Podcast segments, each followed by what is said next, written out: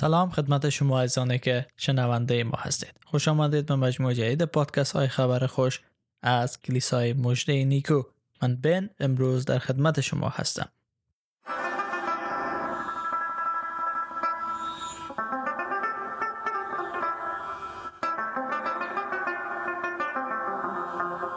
در سری جدید پادکست های خبر خوش از کلیسای مجده نیکو همواره تلاش ما بری بوده تا موضوعات مهم ایمان مسیحی را مورد بررسی قرار بدیم. راه باشیم برای شما ایزان که در ایمان خود رشد کرده ثمر بیاره. با توضیح مطالب مهم ایمان مسیحی ایمان مسیحی را به او عزیزان معرفی کنیم که هنوز با عیسی خداوند آشنا نیستند و او را به عنوان خداوند و منجی خود قبول ندارند. دعا و آرزوی مایی هست که از طریق شنیدن کلام خداوند ایمان بیارند و مسیح به عنوان خداوند خود قبول کنند و او را بپرستند. اگر مطلب و موضوعی را دارید که می‌خوایم ما در مورد از او صحبت کنیم می‌تونید به شماره تماس ما پیام بده. مثبت یک 803 443 788 و ما در زودترین فرصت به پیام شما پاسخ میده در که در هفته گذشته شروع کردیم بررسی تعالیم عیسی مسیح تعالیم مهم عیسی مسیح که در ثبت اناجیل شده می‌خوایم به او ادامه بدیم و امروز از متا فصل هفت قسمت رو می‌خوایم با هم بخوانه و در مورد از او صحبت کنه و هدف ما از این بررسی هست که برای او عزیزانی که میگن انجیل و گفته های عیسی مسیح که در کتاب مقدس ثبت شده منسوخ شده ایره واضح بسازیم که آیا این گفته ها ضد بشریت هست ضد انسانیت هست یا ضد خداوند هست؟ یا بیشتر تلاش می‌کنه آنچه که ثبت اناجیل شده ما را به خداوند نزدیک بسازه. دعای ما ای است که با شنیدن این مطالب شما تشویق بشین تا انجیل یک بار هم فقط یک بار برای معلومات گرفتن هم که شده بخوانن و ببینین که آیا واقعا منسوخ شده آیا واقعا ضد خداوند صحبت می‌کنه یا کلامی است که می‌خوای ما وارد رابطه عمیقتر و وارد رابطه جدی با خدا بشه.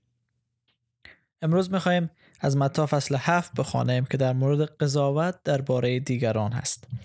از متا فصل هفت آیه یک کلام خداوند عیسی مسیح چنین میگه. درباره دیگران قضاوت نکنید تا مورد قضاوت قرار نگیرید. همانطور که شما دیگران را محکوم می‌کنید خودتان نیز محکوم خواهید شد. و هر پیمانه ای که به دیگران بدهید به همان پیمانه عوض خواهید گرفت. چرا پر کاهی که در چشم برادرت هست می‌بینی ولی در فکر چوب بزرگی که در چشم خودت داری نیستی؟ یا چگونه جرأت می‌کنی به برادر خود بگویی اجازه بده پر کاه را از چشم تو بیرون آورم حالان که خود چوب بزرگی در چشم داری ای ریاکار اولان چوب بزرگ را از چشم خود بیرون بیاور آنگاه درست خواهید دید که پرکاه را از چشم برادر خود بیرون بیاوری. آنچه مقدس است به سگان ندهید و مرواریدهای خود را جلوی خوک ها نریزید. مبادا آنها را زیر پا لگت کنند و برگشت شما را بدرند. قضاوت کردن. موضوعی که در افغانستان خیلی صورت می‌گیره و همیشه ما یکدیگر قضاوت می‌کنیم. همیشه چشم ما به در خانه دیگری است. چشم ما به کار ازی است که دیگران چی, کار می‌کنن و چی رفتار دارن. در حالی که اگر کسی به ما نگاه کنه اگر کسی کار ما رو مورد قضاوت قرار بده خشمگین میشه و حتی جنگ می‌کنه. آیا درست از این مطلب؟ اگر هست چرا ما داریم ادامه میده چقدر غیبت در کشور ما زیاد است؟ چقدر چشم و همچشمی در افغانستان زیاد است؟ چقدر خرافات زیاد است؟ اینا از کجا میایه؟ بله یک بحثش بحث فرهنگی است که در کشور ما از سالیان قبل این موضوع بوده. بحث دیگه ایشی است که ما درست تعلیم نگرفتیم. ما درست تعلیم نگرفتیم که چگونه انسان باشه. چگونه احترام بگذاریم به یکدیگر و چگونه با انسانها با مهربانی برخورد کنه. و همیشه یاد گرفتیم که جنگ کنیم خشن باشیم دیگران قضاوت کنیم و دیگران از خود پایین تر ببینیم. همدیگر پذیری نداره. اما عیسی مسیح چنین درس میده قضاوت نکنین تا قضاوت نشین. همانطور که شما دیگران قضاوت می‌کنین و محکوم می‌کنین یک روز خود شما محکوم خواهید شد. و هر پیمانه ای که بدین به اون پیمانه به شما باز خود داده خواهد شد. یک از مثال هایی که می‌خوام بزنم این بود که خیلی از عزیزان برای ما پیام دادن و خیلی حرف های بد زدن. کافر بیدین و هر آنچه که از دهندشون بیرون شد گفت. گفتند. خب چرا؟ آیا شما مرا می‌شناسید؟ آیا شما می‌دانید که من چرا به عیسی ایمان آوردم؟ یا فقط آنچه که شنیده این از اسلام و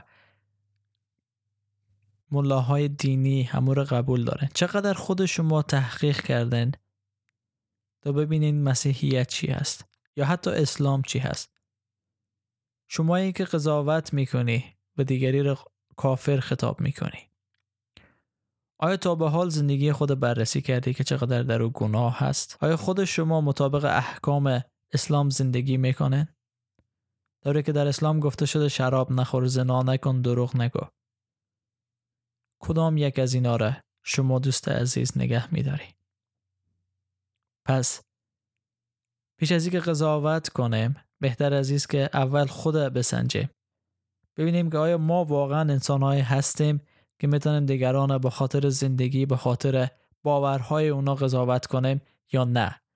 اگر نیستیم دنبال راهی باشیم که خود ابتدا قضاوت کنیم زندگی خود بسازیم زندگی خود حل کنیم بعد سر بکشیم به زندگی دیگران.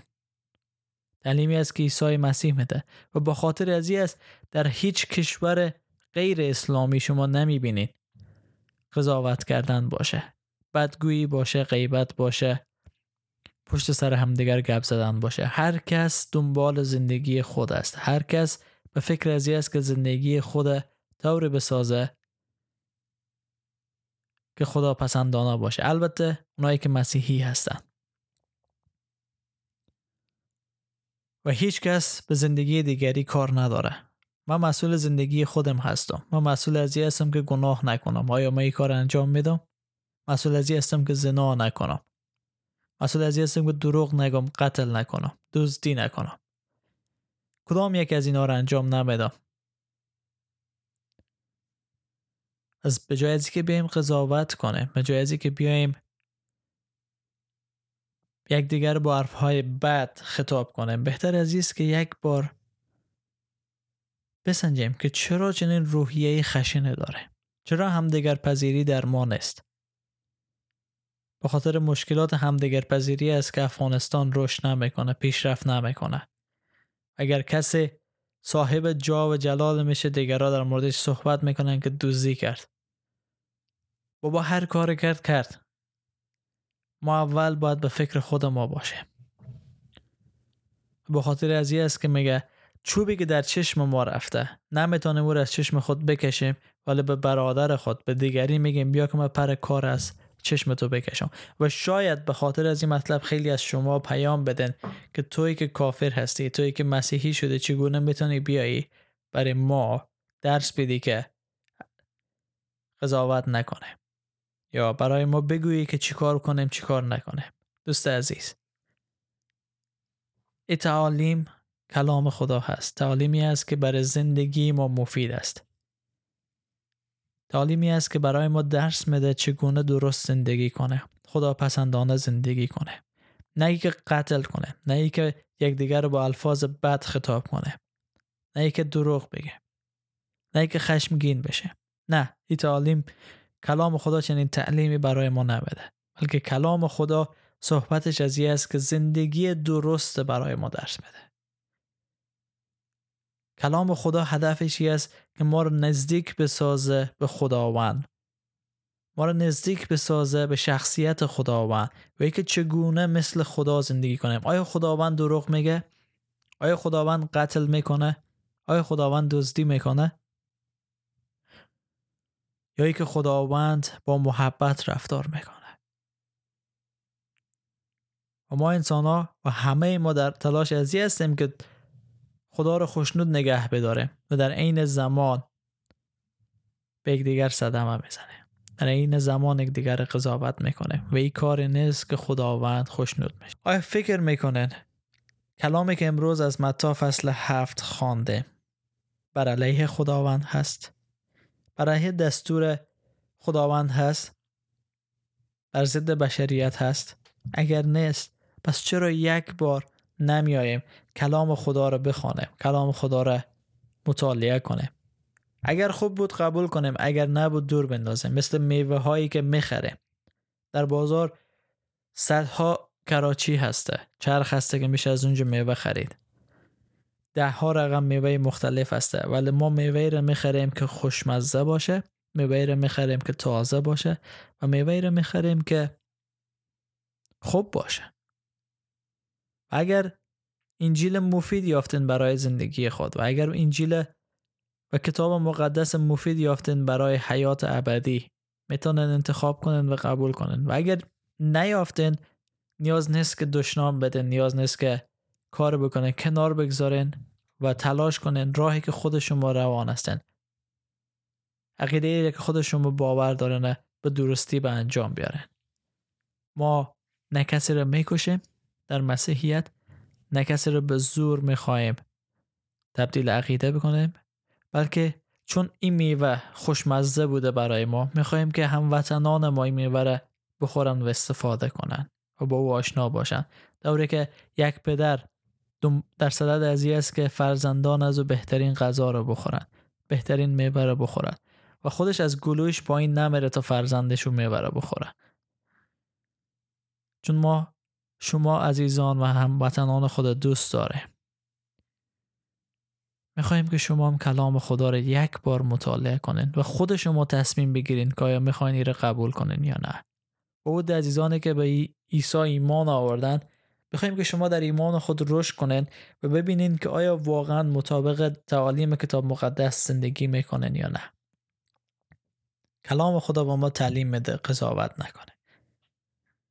بیم اگر حتی به کلام خدا و به عیسی مسیح ایمان نمیاریم همین گفتار از عیسی مسیح بگیریم که یکدیگر قضاوت نکنه و اجازه بدیم که تغییر کنه. اجازه بدیم که تا می‌خوایم دیگران قضاوت کنیم و مشکلات زندگی خود و شخصیت خود بپردازیم و خود تبدیل کنیم در فیض برکت و سلامتی خداوند باشین. آمین.